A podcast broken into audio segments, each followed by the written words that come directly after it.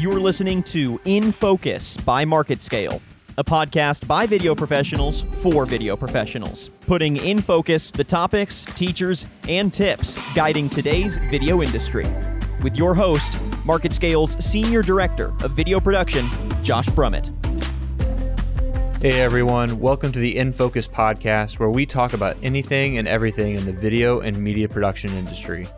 Today I have with me a very special guest, Steve Palaia, our senior creative lead at MarketScale.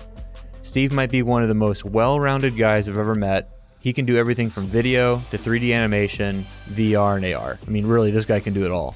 So, uh, everybody, welcome Steve. Hey, Josh, thanks for having me on. Excited to be here talking about uh, some cool stuff. Awesome. So uh, you've been doing this this stuff in the industry for quite a while. Tell me a little bit about yourself. Well, you know, I I started at very small companies, you know, scrappy startup types that didn't have you know regular accounts, and basically anyone who walked in the door with a pile of cash and wanted something, you know, even if we didn't know exactly how we were going to execute it, we'd never done it before, we were like, yes, we can do that, and we figured it out on the fly.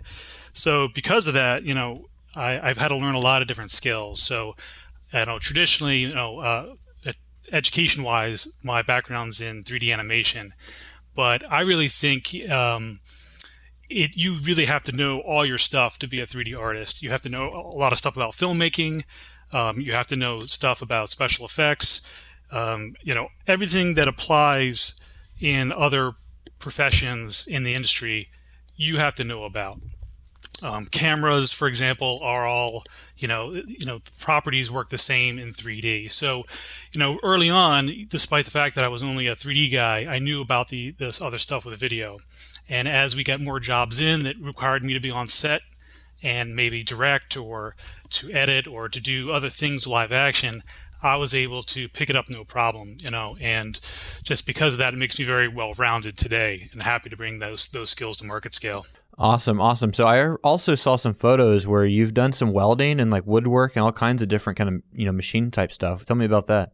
Well, you know, uh, just that's uh, from being in a family of engineers. Uh, my mother is an art uh, art teacher. My father was an engineer.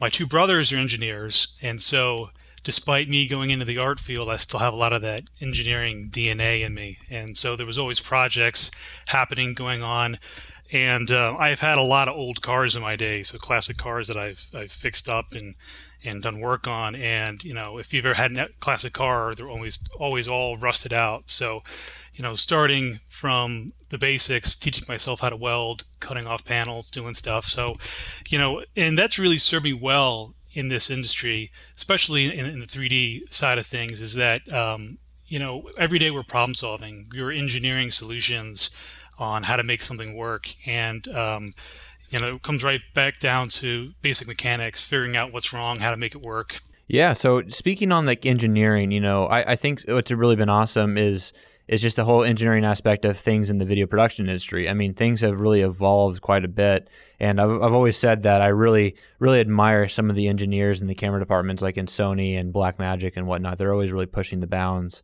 of uh, of what cameras can do.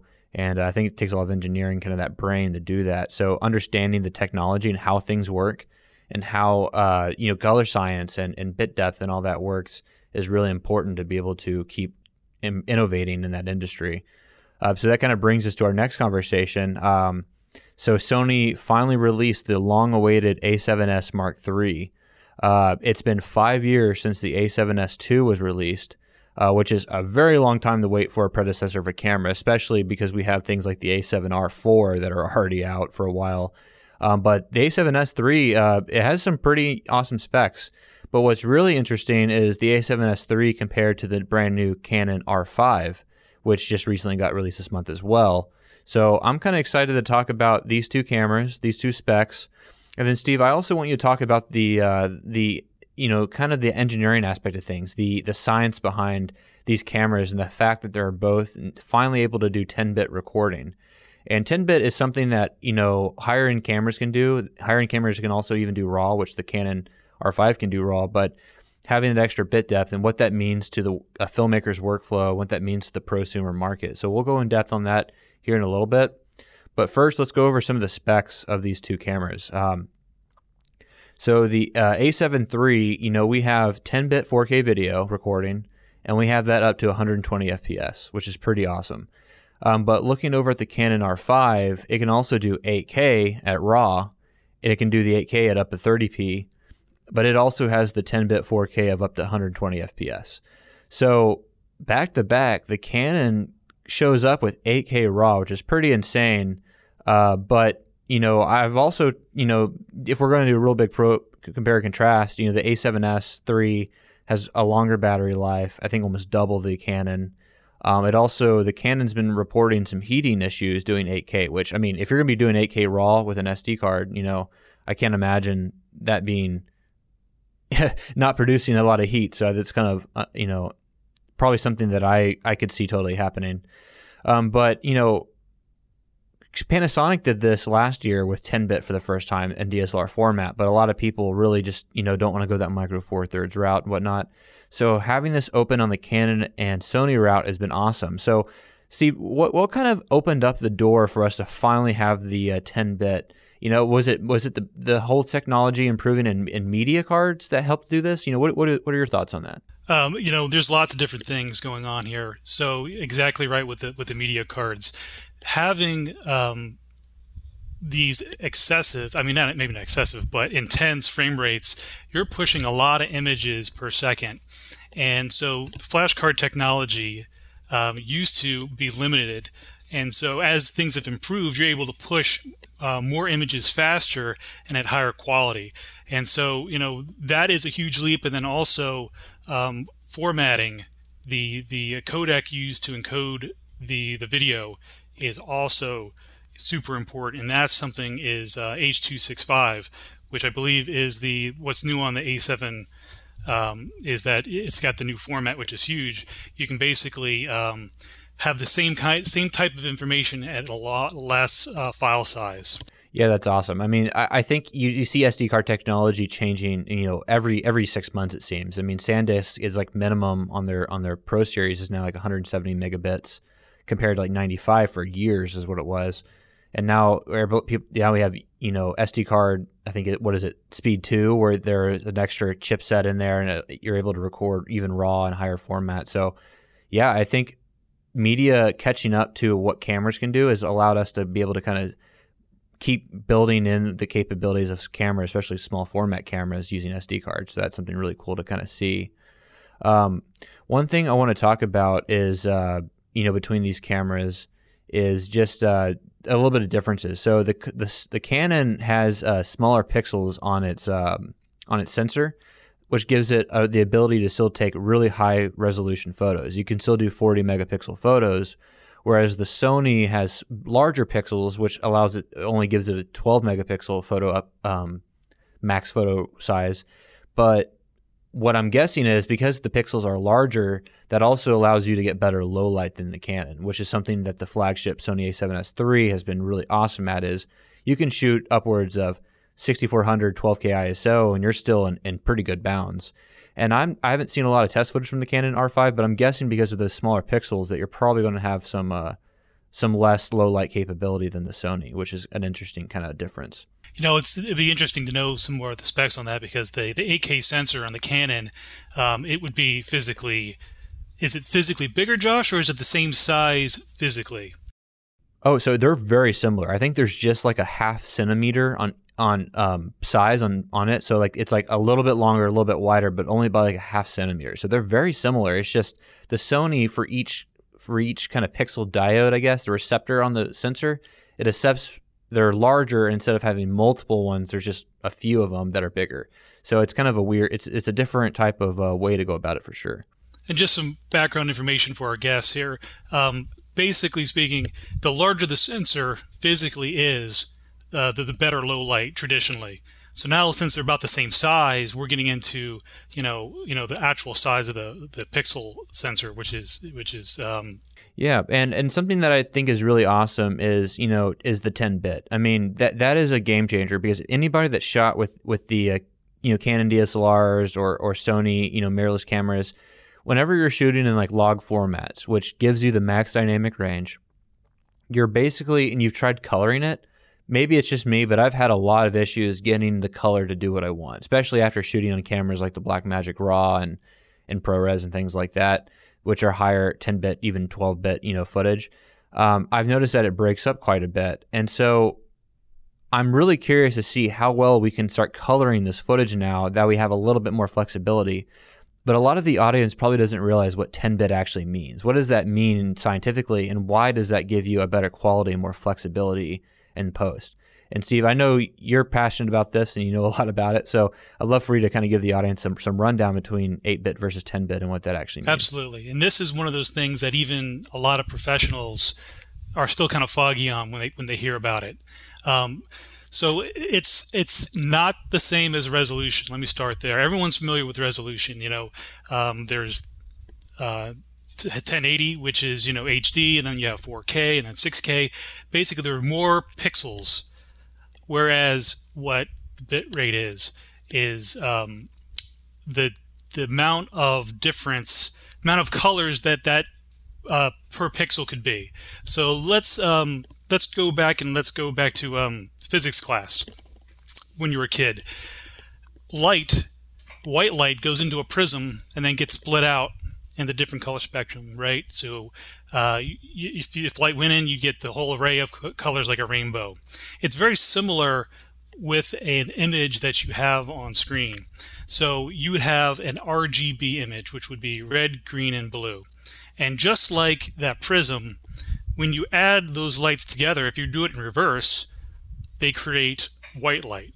So when you stack a, a red image and a green image and a blue channel of a picture together, then all the colors blend together and give you all the different colors in the spectrum.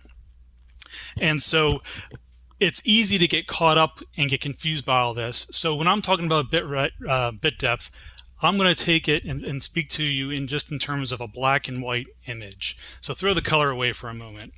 So a standard um, piece of footage that you get these days is 8 bits.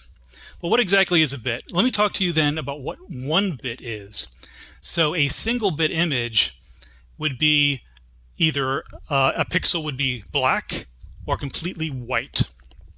And you can think of this kind of like the newspapers uh, back in the day, where you know you couldn't, you didn't have shades gray. It could either be black or white. And so you can make an image, but it's it's chunky. It's not very clear. Uh, there's limitations. Um, so if we go up to two bits, basically you have black, you have white, and then you have two shades of gray in the middle. And essentially, as you go up the bitrate chart, you are increasing the amount of shades in between black and white.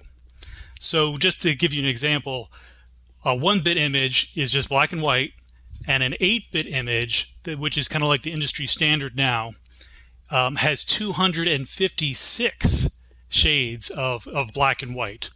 So traditionally, that is enough for most people to get an image that you can go, oh, okay, that represents it pretty well. And for example, um, there are over 16 million possible colors that you can reproduce uh, in a in a in a 8-bit color image. And that sounds like a whole lot, but why then are we trying to go then to 10-bit? Well, you know, life isn't perfect when you're shooting, and oftentimes something might have been overexposed or underexposed. You've got dark areas, you've got light areas, and you're trying to pull back some of that information um, in post production. And unfortunately, a lot of that information gets clipped at the whites and the blacks. So by going to 10 bit, um, you've got, you know, we go from having 256 different variations of black between white and black with an 8 bit, where in 10 bit, you have um, 1024 shades in between white and black. So when you get to that kind of fine granular colors, um, there are more on the black spectrum, you know, towards the extreme blacks and the extreme whites. So in post production, you can pull that information So something that looks completely white, it may not actually be white. You can pull information out of that and take something that was blown out and make it, uh, you know, pretty again. So 8-bit, talking about a color image, 16 million possible colors, where in a 10-bit image, you have over a billion possible colors. And that is just absolutely, you know, game changingly different. But let me just swing this back around to 3D for a moment. You know, when I first started in 3D, I was very spoiled in post production because we would always render out 32 bit images. And if you want to put that into perspective, that's over 4 trillion colors or, uh, you know, uh, different color, possible colors. So, you know, the future is going to be ever increasing um, um, bit depth. But really, as we talked about before, the limitations are memory card's speed and file size. Um, and so, you know, I think as as time goes on, you're going to be seeing more and more increasing bit depths, and the more you can do with that kind of stuff. And you can really thank um, social media. I think today, uh, more and more uh, people are creating their own media channels uh, doing their own content and they're taking it a step above you know the cell phones and they're kind of going into that prosumer category with cameras and that's kind of where these two cameras fall into place yeah, so you know these two cameras, obviously, I mean the 16 million versus a billion. I mean that's a that's a big increase. So, and I think that prosumers are obviously wanting to to be able to have more flexibility to have their things look look almost. You know, that's what's crazy is things are starting to look more and more professional with with less and less cost. I mean, back in the day, if you wanted to give you know high quality production that looked that looked professional, you had to have at least a twelve to fifteen thousand dollar rig minimum. And now someone can buy a $3,500 camera, buy a couple nice lenses, and then they can have something that looks just almost just as good. And that kind of brings me to the point of 4K. Um, you know, I think a lot of the world is still kind of on 1080p, but I think with uh, you know TVs these days, you can't buy a, a 1080p TV almost anymore. I mean, they're almost all 4K. So you know what I think is really cool is I, I personally like doing a lot of slow motion footage, and the A7S II only had 60p at uh, at 1080p. So if I want to do slow motion footage, I was forced to shoot in in 1080. So in the end result, all my videos still had to be a max resolution of 1080 because I, that was my max resolution or my lowest resolution I was shooting on. Now being able to do 120 FPS with these cameras at 4K, I, mean, and I know a lot of our cameras we are already shooting at 4K, but if I'm doing a project with these DSLRs and I need that that small form factor, I need that ability to kind of travel and be quick on my feet, I can now have all my Sony projects be at 4K, and that is going to be my lowest my lowest resolution for any project now, which is so awesome, you know. And I think having having everything at 4K now is, is a perfect time, because I think in a year or two, 1080 is just going to be completely out, and I think the last kind of frontier of 1080 is probably just monitors at work. I mean, there's still a lot of your main monitors you're buying are 1080 because 4K monitors require a lot of uh, GPU power, but GPUs have been going crazy as well. So I think uh, you know the, the the world of 1080 is pretty close to being being gone. Absolutely, and you can also thank everyone who streams Netflix. I mean, everyone who's uh, um, gets upset with having to stream something lower quality on their 4K television, you know, they're really driving the spur towards the H265 re- revolution. And really, it's out there. It's about adoption. And so, you know, it's it's the future. As as we go forward, we're just going to have higher bit rates, higher resolution. Um, it's going to be going to be awesome. Yeah, awesome. Well, we have two awesome cameras released. So now let's talk about them. Let's let's kind of make a little. Uh, let's talk about which one we would choose. So um, obviously, they're both very similar, but the Canon has the 8K RAW, which is pretty cool. So if you want to shoot 8K and you want that flexibility, you have it.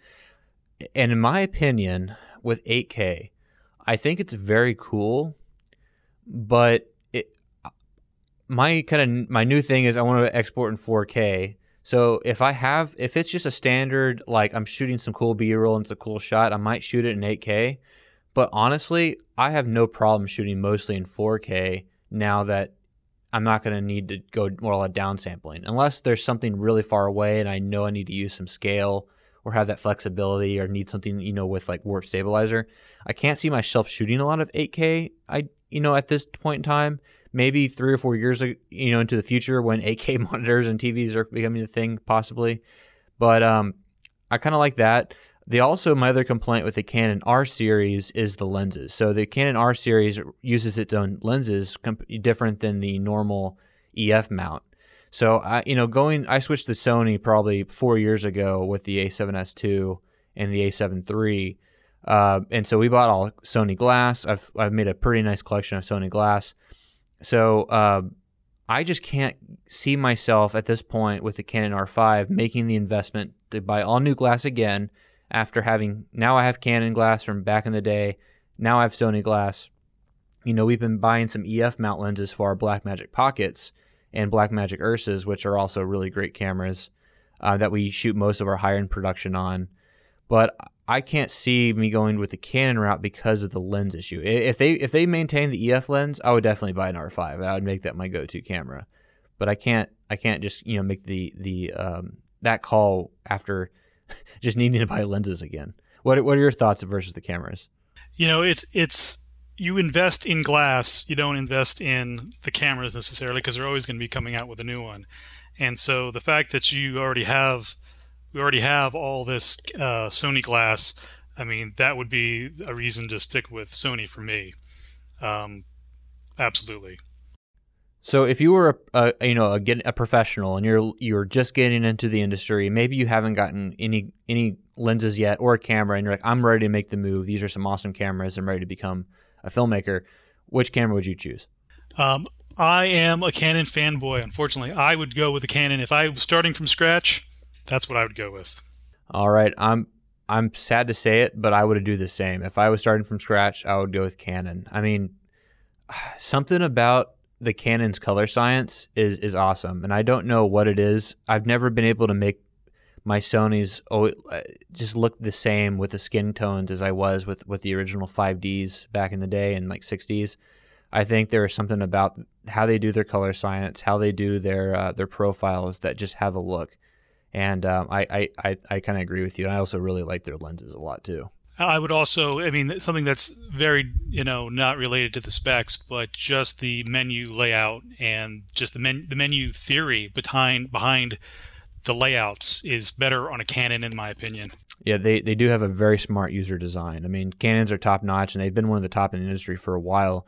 It's really cool to see them finally releasing a camera that competes with Sony. For a long time, they, they really didn't, besides their high end market. But it's awesome to see having a, a small form factor you know mirrorless camera that can compete, which is pretty cool. Well, uh, that's about that's about it for uh, for you, Steve. I really appreciate you talking about the science of 10-bit, and uh, I can't wait to kind of see where where this technology takes off. Um, so thank you for coming on. I really appreciate it. Thanks for having me. Anytime. Yeah. So coming up next, we're going to do our first movie film review uh, session with uh, Chase Lee from Real Reviews. So uh, we're going to be going right into that. So introducing Chase Lee. Hey, how you doing, man? I'm doing pretty well. How about yourself? Doing well, doing well. So tell me a little about yourself. How long have you been re- reviewing movies? Yeah, so I I think I started back in like 2011, 2010 ish. You know, I would kind of do it on and off uh, by myself, and uh, there was one movie in particular, The Place Beyond the Pines, in 2013, where I skipped work er, uh, early. You know, I, I, left early, and I was like, I'm sick because uh, I really wanted to miss or see the director in person. So when I got there, I met this lady that was like standing in line already. And then she said, I'm looking for writers. And so that's how I got thrown into being a film critic, um, not on a professional level, but, you know, something I can do as my hobby and uh, be a part of a uh, organization called the North, Tex- North Texas Film Critic Association and get invited to all the screenings. Well, most of them, but um, yeah. And then I just uh, do it on YouTube in video form. I also do it in podcast form on the Real Me and Colin movie podcast feed uh, yeah, I still do it to this day, even with uh, everything kind of going on in the, the movie industry. That's awesome. That's awesome. So, what was one of your favorite film screenings that you went to?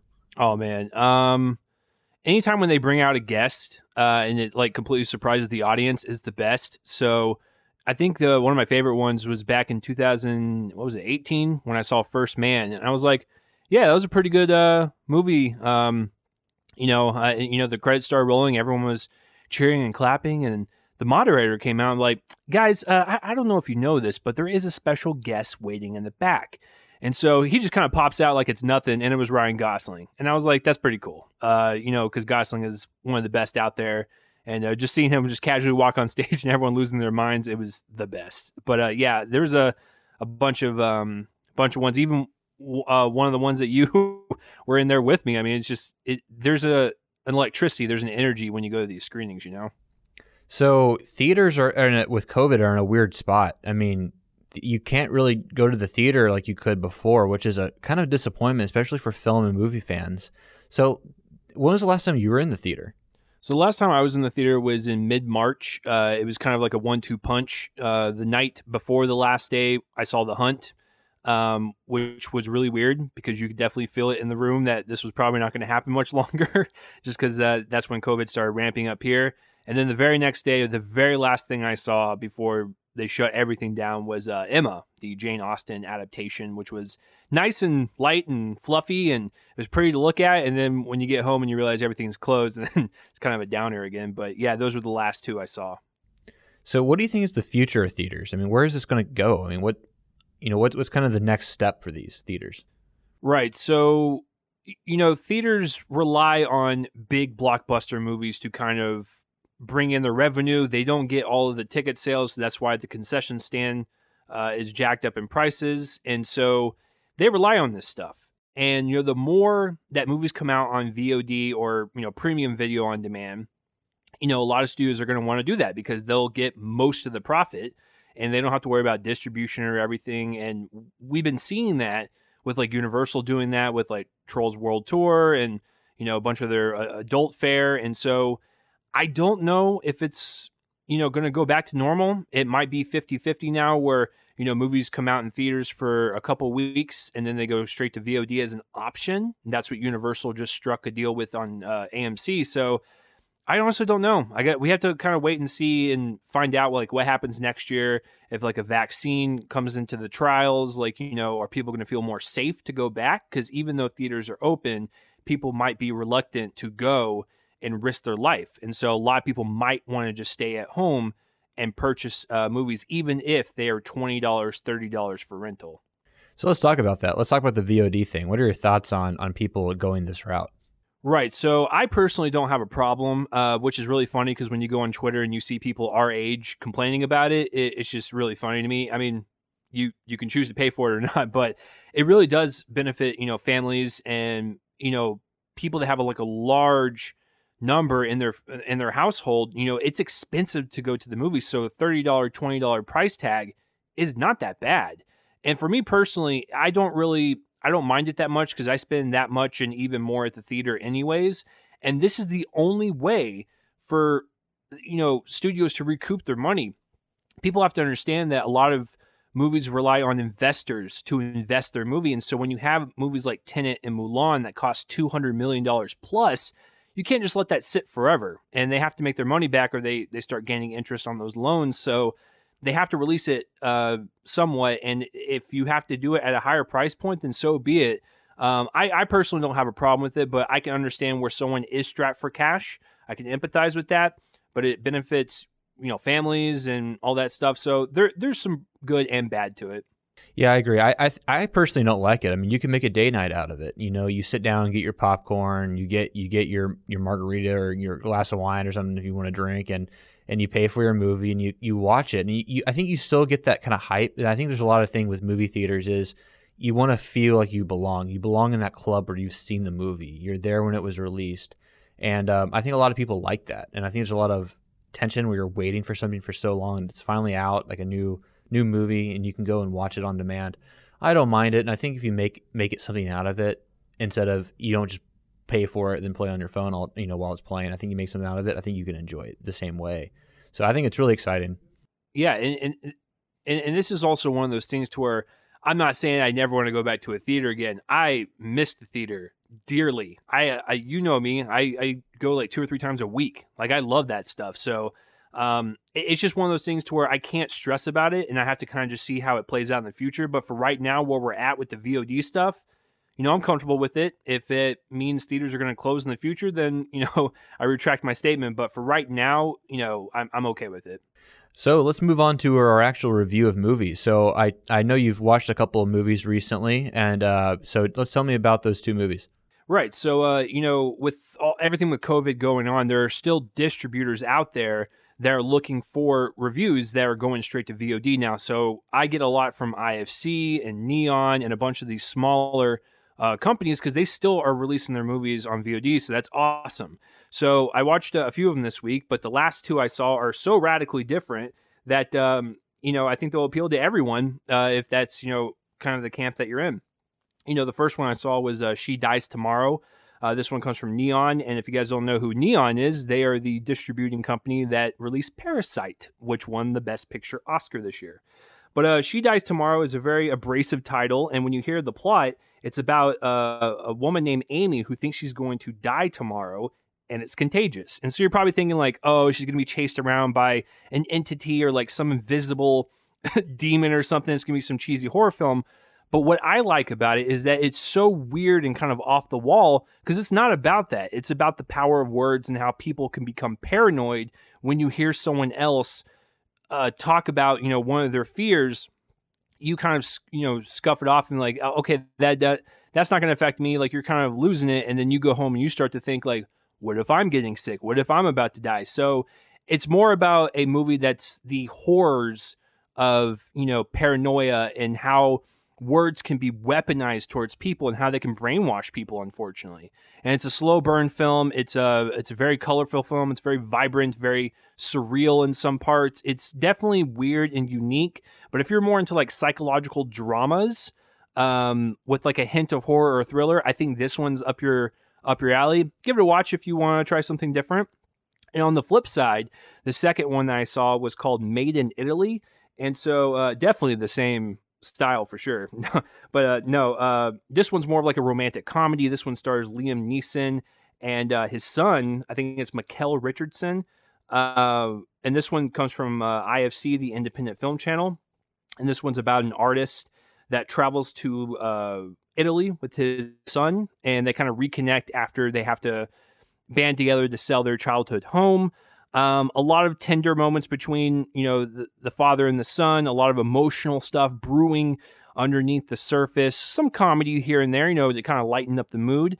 But what is interesting about it is that they are real life father and son, and you know they pull a lot from their real life tragedy of losing, um, you know, Natasha Richardson, uh, you know, Micheál's mother, and then of course Liam's wife you know that was a real thing that happened. So they're kind of pulling from that to get these performances out of these actors. I thought it was kind of a little lackluster for my taste um, which is I, I, feel bad for saying it just because they went through a real life thing uh, and they're kind of pulling from that.